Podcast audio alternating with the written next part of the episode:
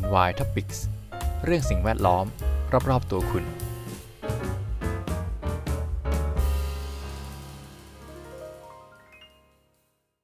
สวัสดีครับ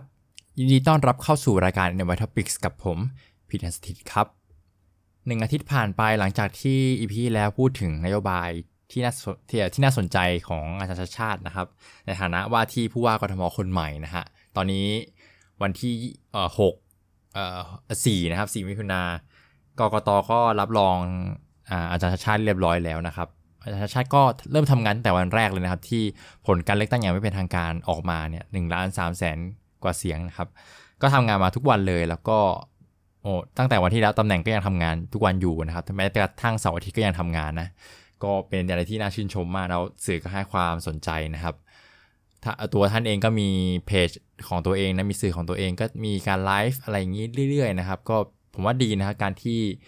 ผู้ที่มีตำแหน่งทางการเมืองที่ทำเพื่อประชาชนเนี่ยเขามาสื่อสารให้ประชาชนได้รับทราบว่าเขาทำอะไรบ้างนะครับ ดีครับดีจริงๆ ทุกท่านควรจะมีช่องทางเป็นของตัวเองนะครับ เพราะว่าเป็นไปไม่ได้ที่สื่อทุกสื่อจะติดตามการทำงานของทุกท่านนะครับถ้าข้าราชการทุกท่านมันก็เป็นไปไม่ได้เนาะ แต่ก็มีเชิงตัวเองเนี่ยก็จะได้โปร่งใสครับเข้าไปตรวจสอบได้ว่าทำอะไรยังไง ผมว่าดีนะครับควรจะมีมากกว่านี้อีกนะครับสำหรับผู้ที่มีตำแหน่งทางอื่น ๆด้วยนะครับ โอเค มาต่อกันที่นโยบายด้านสิ่งแวดล้อมที่น่าสนใจนะของอาจารย์ชัชชาติ part ที่แล้วเนี่ยพูดถึงเรื่องเกี่ยวกับการคมนาคม เรื่องรถ EV นะฮะวันนี้ก็เป็นเรื่องเกี่ยวกับการจัดการขยะนะครับผมเรื่องที่นโยบายแรกก็คือ นโยบายสร้างต้นแบบการแยกขยะต่อยอดให้การแยกขยะระดับเขตสมบูรณ์ครบวงจรมันจะมี 2 ระยะนะครับ ระยะสั้นก็คือ สภาพแวดล้อมเมืองดีขึ้นจัดเก็บขยะได้ทำความสะอาดรวดเร็ว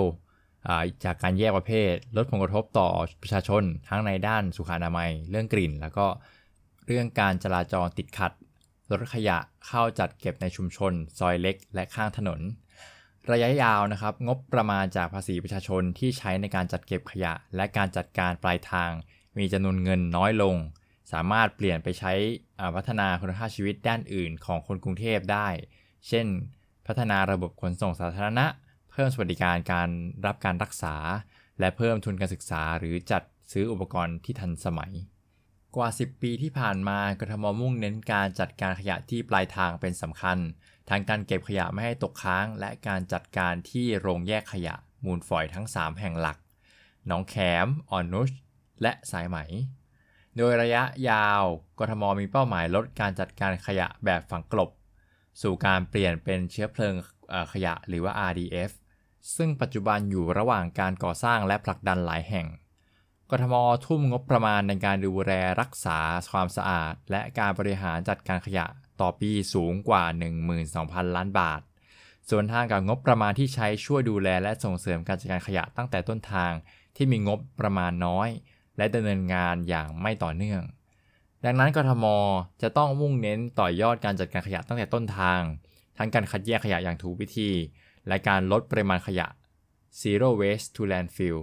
ต่อยอดและร่วมมือกับภาคีหน่วยงานที่ดำเนินการอยู่เดิม และสร้างภาคีเครือข่ายใหม่ให้มีจำนวนมากขึ้น ทั้งรูปแบบธนาคารขยะ ธุรกิจเพื่อสังคม ตลอดจนโครงการร่วมมือระหว่างสมาคมผู้ประกอบการภาคเอกชน ที่ให้ความสนใจและร่วมผลักดันแนวคิด Sustainable Development Goals และ BCG หรือว่า Bio Circular Green Economy การดำเนินการจะมุ่งเน้นพื้นที่นำร่องศักยภาพ โดยใช้เกณฑ์การมีเครือข่ายดำเนินการอยู่เดิม ที่ตั้งพื้นที่ยุทธศาสตร์ทั้งเชิงเศรษฐกิจ และที่อยู่อาศัยสำคัญ ตลอดจนพื้นที่ที่มีสถิติปริมาณขยะระดับสูงอย่างมีนัยสำคัญ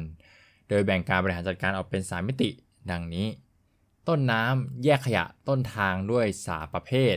ได้แก่อินทรีย์รีไซเคิลและทั่วไป โดยพิจารณาการควบคุมการแยก โดยการให้ถุงหรือถังแยกสี นอกจากแยกแล้ว ถุงและถังยังสามารถใช้เป็นเครื่องมือ ในการควบคุมปริมาณการทิ้งขยะต่อวัน ให้อยู่ในเกณฑ์ที่ชำระค่าบริการกับกทมไว้ รวมถึงสร้างคู่มือการแยกขยะในการประชาสัมพันธ์ สร้างแรงจูงใจให้กับผู้แยกขยะโดย คืนปุ๋ยอินทรีย์ให้กับประชาชนที่ช่วยแยกขยะ และเก็บค่าขยะ เฉพาะขยะทั่วไป ขยะอินทรีย์และรีไซเคิลไม่เก็บ ร่วมกับผู้ผลิตสินค้าและผลิตภัณฑ์ตามหลักการ EPR หรือหลักการที่ขยายความรับผิดชอบของผู้ผลิตไปยังช่วงชีวิตต่างๆ ของบรรจุภัณฑ์ ระยะกลางน้ำกำหนดวันในการเก็บขยะจำแนกรถในการเก็บขยะอินทรีย์ เศษอาหารและขยะทั่วไป อันนี้ผมว่าน่าสนใจนะครับในการแยกรถเก็บขยะอินทรีย์เศษอาหารและขยะทั่วไปเนี่ยมันค่อนข้างจำเป็นนะ เพราะปกติเราจะรวมขยะทิ้งกันไปเลยใช่ไหมแล้วถ้าเกิดเป็นคันเดียวกันอย่างเงี้ยก็จะมีไมเซ็ตว่ารวมไปก็ทิ้งรวมกันอยู่ดี อันนี้ต้องปรับก่อนเลยนะผมว่าคือผมไม่แน่ใจนะครับว่าปัจจุบันเนี่ยเขารวมกันจริง ๆ หรือเปล่า แต่เชื่อว่าน่าจะมีบางคันที่ทำดีอย่างเงี้ยเขาก็จะแยกกันชัดเจน บางคันอาจจะรวมกันจริง ๆ ก็ได้นะ ผมก็ไม่ชัวร์แต่พอแยกกันชัดเจนนะแยกคันไปเลยอย่างเงี้ยมันมันชัดนะครับว่าเออขยะที่เราแยกไปเนี่ยมันเอาถูกเอาไปจัดการอย่างเหมาะสมจริง ๆ ไม่ได้เอาไปรวมกันแน่นอน อย่างเงี้ยก็จะช่วยส่งเสริมภาพลักษณ์แล้วก็ความเข้าใจกับประชาชนได้ ผมคิดว่าน่าจะมีส่วนร่วมมากยิ่งขึ้นครับการทำแบบนี้สำหรับระยะกลางน้ำามาดูปลายน้ำกันบ้าง เตรียมความพร้อมโครงสร้างพื้นฐานการจัดการของกทม ให้มีความพร้อมในการรับมือกับปริมาณขยะแต่ละประเภทที่จะเกิดขึ้นในกรทม เช่น เครื่องจักรและระบบการเปลี่ยนขยะอินทรีย์ เป็นปุ๋ย ครอบคลุมทั้ง 3 ศูนย์ ได้แก่น้องแขม สายไหม และอ่อนนุช และการเปลี่ยนแปลงขยะทั่วไปปนเปื้อนมาเป็นขยะ RDF ตรงส่วนนี้ผมว่าขยะทั่วไปนะครับ มันก็มีที่ไปไม่มากครับ ไม่ฝังกลบก็เอาไปทำเป็น พลังงานเชื้อเพลิงหรือว่า RDF นะครับ ซึ่งถ้าเกิดว่าเราจะ zero waste to landfill แล้วนะครับคือคือจริงๆ ไม่ควรจะมีพื้นที่ไหนที่ต้องมารับหน้าที่เป็นเป็นหลุมฝังกบขยะแล้วละ่ะ เพราะว่ามันไม่ได้สร้างประโยชน์อะไรให้ให้เลยนะครับ มันก็มีแต่โทษอะผมคิดว่านะ เอาไปทำ RDF ก็ดีครับ แต่มันก็ต้องแบกรับต้นทุนนิดนึง แต่ผมคิดว่าน่าจะเป็นทางออกที่ที่ดีที่สุดแล้วล่ะสำหรับขยะทั่วไปนะครับ อันต่อไปก็คือเพิ่มจุดรับทิ้งขยะ จุด drop off ขยะ recycle ที่ประชาชนสามารถนำมาเปลี่ยนเป็นสิทธิประโยชน์ได้ เช่นสะสมแต้มแลกส่วนลด เพื่อใช้ร่วมกับสินค้าหรือบริการของเอกชน ผมว่าจุดนี้ก็พอมีเห็นอยู่บ้างแล้ว แต่อาจจะไม่ได้เอ่อ benefit มากขนาดนั้น ไม่ได้สิทธิประโยชน์มากขนาดนั้น ก็ถ้ารัฐผลักดันได้หรือกทมผลักดันได้ก็น่าจะช่วยได้ตรงส่วนนี้ แต่ก็ต้องดูดีๆนะครับ มันก็อาจจะมีเรื่องการทุจริตกันอะไรต้องให้ชัดเจนแล้วก็ มีการวัดที่แบบเป็นเชิงวิทยาศาสตร์นะครับ อันนี้ก็อาจจะต้องใช้ effort เยอะนิดนึง แต่ก็สามารถผลักดันให้คนมีแรงจูงใจในการลดแยกขยะครับ อันต่อไปสุดท้ายคือจัดกระบวนการนำปุ๋ยไปให้กับส่วนสาธารณะและเกษตรในเมือง ตรงนี้น่าจะไปสอดคล้องกับนโยบายสวน 15 ทีนะครับ พอมีสวนเยอะๆพื้นที่สีเขียวเยอะนะครับ ปุ๋ยก็เป็นสิ่งจำเป็น ก็ทำให้ต้นไม้เติบโตได้ดีขึ้นอย่างเงี้ย แต่ก็ต้องอาจจะต้องคอนเซิร์นเกี่ยวกับความสะอาดนิดนึงนะครับ ว่าปุ๋ยเราหมักดีหรือยังหรือยังไงขยะขยะอาหารเนี่ยมีทุกวันอยู่แล้วนะครับ ซึ่งมันก็มีปริมาณที่เยอะ แต่ผมไม่แน่ใจว่าจะสามารถบริหารให้มัน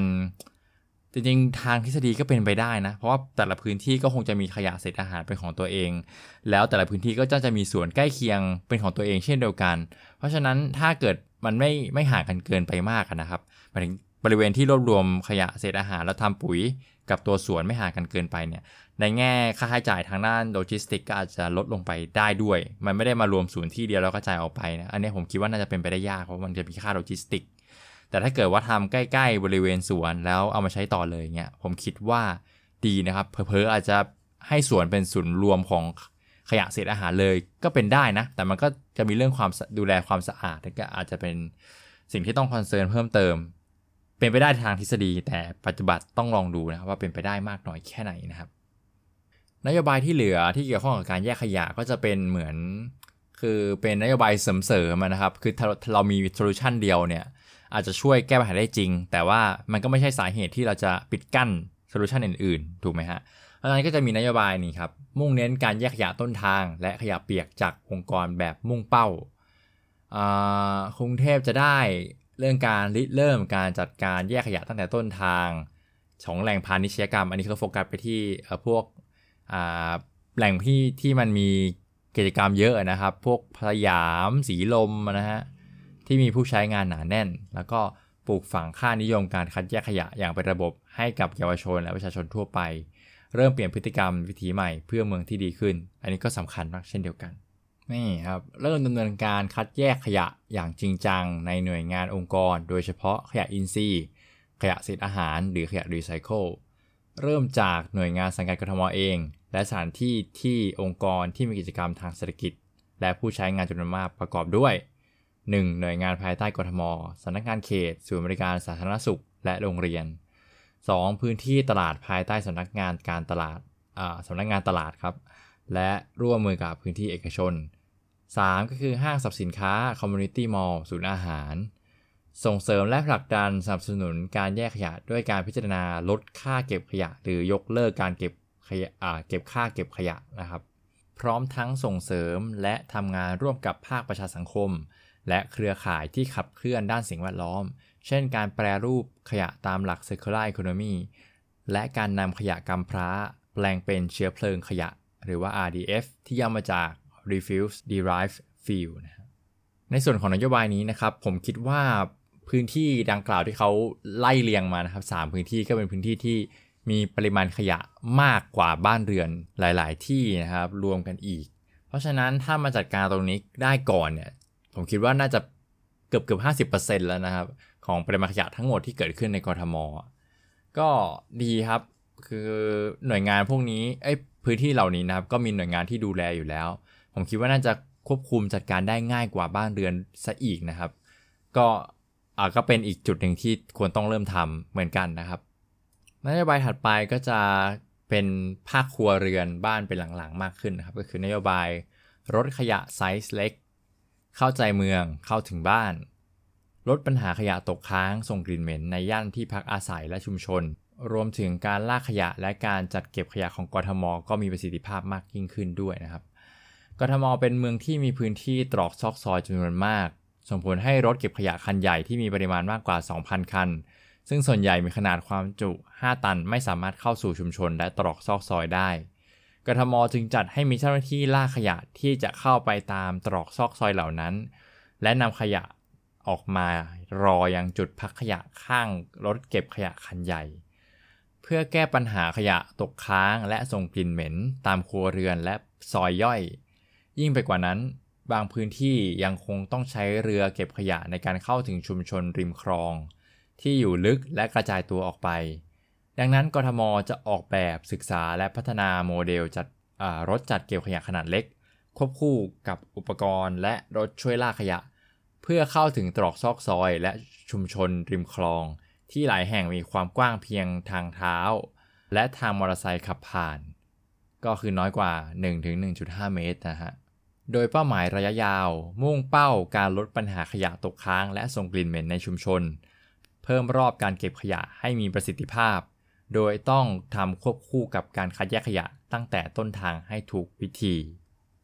อันนี้ก็เป็นภาพภาพย่อยนะครับ หลังจากที่เราเก็บภาพใหญ่เมื่อกี้ไปละสามพื้นที่ที่เป็นพื้นที่ที่กิจกรรมเยอะนะครับ ชุมชนเองตามตอกซอกซอย ก็ต้องเข้าไปเก็บให้ครบถ้วนนะฮะก็เป็นสิ่งที่ควรทำอยู่แล้วนะครับนโยบายสุดท้ายที่เกี่ยวกับขยะนะก็คือนโยบายส่งขยะคืนสู่ระบบ อันนี้เนื้อหาจะใกล้เคียงกับนโยบายอันแรกนะครับ สร้างต้นแบบการแยกขยะต่อยอดให้มีการแยกขยะระดับเขตสมบูรณ์ครบวงจร แต่เป็นการต่อยอดในเรื่องของการนำกลับเข้าสู่ กระบวนการรีไซเคิลให้มันชัดเจนยิ่งขึ้นนะครับ ก็เนี่ย สิ่งที่สำคัญก็คือต้องมีจุด drop off แล้วก็เป็นการ collect ขยะที่รีไซเคิลได้ เอามาเข้าสู่ระบบในการรีไซเคิลต่อไปนะครับ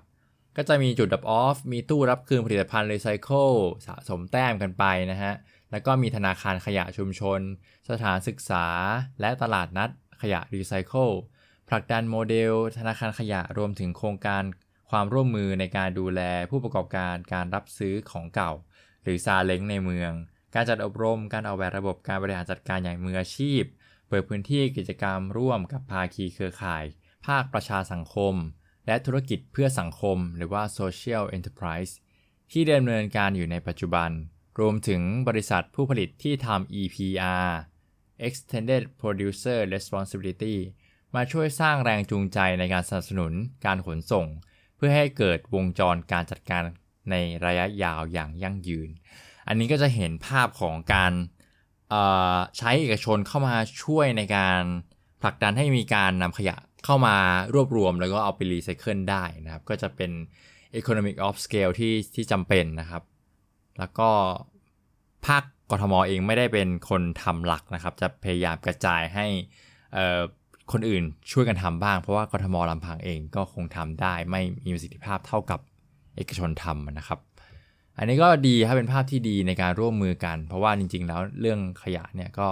เป็นเรื่องของทุกคนนะครับ ทุกคนสร้างเพราะฉะนั้นทุกคนต้องช่วยกันดูแล ไม่ใช่ผักภาระให้กทมนะครับ จบนะครับเรื่องขยะ อันนี้ก็มีเรื่องหนึ่งที่ผมคิดว่าสำคัญเหมือนกันนะครับ ก็คือนโยบายรณรงค์สิทธิและระเบียบวินัยพลเมืองในเรื่องการจราจร ความสะอาด คอร์รัปชันแล้วก็สิ่งแวดล้อมนะครับสังคมที่ประชาชนเคารพในสิทธิของกันและกัน อันนี้จะเป็นเป้าหมายหลักของนโยบายนี้เลย ถ้าทุกคนเข้าใจแล้วก็เคารพสิทธิของกันและกันเนี่ยจะไม่มีการทิ้งขยะ เลี่ยราจะไม่มีการคอร์รัปชันจะไม่มีการเอ่ออะไรอะย้อนสอนหรือว่าไม่เคารพกฎทางจราจรอะไรอย่างนี้เลยนะครับ เพราะทุกคน ให้เกียรติซึ่งกันและกัน แล้วก็ทุกคนรู้ว่าทุกคนมีสิทธิ์อะไร แล้วก็ไม่ไปก้าวไก่ไม่ล่วงเกินสิทธิของคนอื่น มันจะตอบแก้ปัญหาได้หลายหลายหลายปัญหามาก ๆเลยนะครับ จะทำได้เนี่ยก็ต้องสร้างจิตสำนึกส่วนร่วมในการที่จะอยู่ร่วมกัน รักษาสิทธิร่วมกัน และวินัยของพลเมือง ทางด้านจราจร ความสะอาด ความโปร่งใส และสิ่งแวดล้อม เช่น การรักษาความสะอาด และสิ่งแวดล้อมเมือง การแยกขยะ การเคารพกฎจราจร ความโปร่งใสและสิทธิในการตรวจสอบ โดยรณรงค์กับทั้งโรงเรียนในสังกัดกรทม เจ้าหน้าที่บุคคล และอาสาสมัครของกรุงเทพมหานคร รวมไปถึงกลุ่มประชาชนที่มีส่วนเกี่ยวข้อง เช่นวินมอเตอร์ไซค์คนขับรถ ขนส่งในนิมิติด้านจราจรนะครับให้เขามาช่วย เพราะว่าเขาอยู่บนท้องถนนอยู่แล้ว ก็ช่วยกันสอดส่อง ช่วยกันแจ้งอะไรเนี่ยฮะแม่บ้านนิติบุคคล ในมิติด้านความสะอาด อันนี้ก็เกี่ยวกับการแยกขยะด้วย เด็กนักเรียนอบรมในทุกๆมิติเพื่อให้เป็นส่วนช่วยสำคัญในการปรับเปลี่ยนพฤติกรรมของคนกรุงเทพ เด็กในวันนี้ก็คือผู้ใหญ่ในวันหน้าถูกไหมครับ ถ้าเราปลูกฝังเขาแต่เด็กๆเนี่ยโตขึ้นไปเขาก็จะมีจิตสำนึก แล้วก็รู้ว่าอะไรควรทำอะไรไม่ควรทำนะครับ นอกเหนือจากการรณรงค์แล้วกทมจะปรับปรุงการออกแบบเมือง ควบคู่ไปด้วย เพื่อช่วยเปลี่ยนพฤติกรรมของประชาชน เช่น การออกแบบมาตรฐานสี รูปแบบของถังขยะแบบใหม่ เพื่อให้ประชาชนเข้าใจการแยกขยะมากยิ่งขึ้น เช่น จุดเทน้ำทิ้ง คู่กับจุดที่ทิ้งแก้ว พลาสติก จุดวางไม้เสียลูกชิ้น เป็นต้น ก็อันนี้ดีครับ พวกสีต่างๆ จริงๆ ก็เคยมีมาบ้างเขาแหละ แต่ตอนนี้ก็มั่วกันหมดนะนะฮะ ถ้าเรามาเซตมาตรฐานกันใหม่ แล้วก็บอกไปเลยว่าถังนี้เก็บอะไรเศษอาหารทิ้งที่ไหนนะฮะ มันก็จะช่วยให้จัดการแล้วก็แยกได้ง่ายขึ้นนะครับ ต่อไปเพิ่มความสว่าง เพิ่มสัญญาณเตือน และจัดการกับสิ่งปลูกสร้างที่กีดขวางทำให้มองไม่เห็นผู้ข้าม อันนี้คงหมายถึงพวกทางมาลาย แล้วก็พวกกล้องวงจรปิดทีวีต่างๆ ที่มีต้นไม้มาบังอะไรเงี้ยนะครับ ก็ถ้ามีกล้องมันก็เหมือนมีคนช่วยตรวจมากขึ้น เวลาคนทำผิดนี้ก็จับได้ง่ายขึ้นนะครับ ก็จะทำให้คนตระหนักมากขึ้นแล้วก็ไม่ทำผิดอะไรอย่างนี้นะครับ เพิ่มความสว่างก็เป็นเรื่องความปลอดภัยด้วย อันนี้ก็เป็นภาพรวมนะครับ ถ้าเกิดว่าข้อนี้จริงๆอะนโยบายนี้สำคัญมากเลยนะครับ แต่มันก็เป็นรูปธรรมยากเช่นเดียวกัน คือมันมันเป็นนามธรรมพูดดีครับ แต่ว่าแอคชั่นที่ทำเนี่ยมันก็สนับสนุนได้ส่วนหนึ่งแต่ว่าเรื่องหลักจริงๆแล้วคือเรื่องของการ educate นะครับ การให้ความรู้ การสร้างความเข้าใจ การสร้างความตระหนัก มันไม่ได้เป็นสิ่งที่ง่ายนะครับในการที่ทำแต่ถ้าทำได้เนี่ยมันแก้ปัญหาได้หลายเรื่องจริง ๆ นะฮะ ก็คาดหวังนะครับและอยากให้มันเกิดขึ้นจริง ๆ นโยบายทั้งหมดเนี่ยผมเชื่อว่ามันก็มีส่วนช่วยได้ระดับหนึ่งแล้วก็พยายามอะไรบังคับให้เราเอ่อมีจิตสำนึกในลักษณะแบบนั้น หรือมีพฤติกรรมที่เป็นไปในทางที่ทำให้สิ่งแวดล้อมดีขึ้นนะครับ ซึ่งเราเองถ้าเราไม่เอานะครับ ถ้าเราเป็นคนที่แบบไม่เข้าใจไม่สนใจเนี่ยนโยบายมีมากแค่ไหน ขอความร่วมมือมากแค่ไหนเราก็ไม่ทำถูกไหมครับ เพราะฉะนั้นมันต้องไปควบคู่กันเผยๆจะสำคัญกว่านะครับ เรื่องความเข้าใจความรู้ความตระหนักเนี่ย ซึ่งมันก็สร้างยากเช่นเดียวกันนะครับ คือถ้าเกิดสังคมไม่เอื้ออำนวยจริง ๆ แต่เรามีจิตสำนึกเนี่ย เราก็จะพยายามทำให้มันได้ อย่างเช่นทุกวันนี้ไม่ได้มีการแยกขยะชัดเจน แต่แต่ละบ้านเนี่ย ถ้าเกิดว่าใครเขาสนใจนะครับ เขาจะพยายามแยกของเขาเอง แล้วก็นำไปทำประโยชน์ เอาไปขายเองจริงๆ ก็เป็นประโยชน์นะครับ เพราะว่ามันจะได้ถูกนำไปเข้าสู่ระบบในการรีไซเคิลใหม่ แต่สำหรับคนที่ไม่สนใจเนี่ย ยังไงก็รวมกันอยู่ดีนะครับ เพราะฉะนั้นเรื่องนี้สำคัญมากนะครับ ย้ำหลายรอบจริง ๆ นะครับ ผมเองก็อยากเป็นช่องทางหนึ่งเป็นสื่อหนึ่งที่ เสริมแทรกความตระหนักด้านสิ่งแวดล้อม เสริมแทรกความรู้ด้านสิ่งแวดล้อม ไปให้กับท่านผู้ฟังท่านผู้ชมทุกท่านนะครับ ก็หวังว่าจะได้รับประโยชน์ แล้วก็ได้เพิ่มมุมมองทางด้านสิ่งแวดล้อม ผนวกไปกับการดำเนินชีวิตของแต่ละท่านทุกท่านนะครับยังไงก็ฝากรายการนะครับสำหรับสัปดาห์หน้าจะไม่ใช่เป็นเรื่องเกี่ยวกับผู้ว่าและไม่เกี่ยวข้องกับการเมืองเท่าไหร่แล้วนะครับยังไงก็อย่าลืมคอนเทนต์หลักนะครับ พอมาทำเรื่องเกี่ยวกับผู้ว่าเรื่องเกี่ยวกับการเมืองนี่ วิวเพิ่มขึ้นนะครับผมว่าน่าจะเป็นเรื่องที่ผู้คนสนใจนะครับ ก็จะหาเรื่องที่ทุกคนสนใจมาเล่าสู่ให้ฟังกันอีกนะครับ ภายใน EP ต่อๆไปนะครับสำหรับวันนี้ก็ขอบคุณที่ติดตามนะครับผม สวัสดีครับ NY Topics เรื่องสิ่งแวดล้อม รอบๆตัวคุณ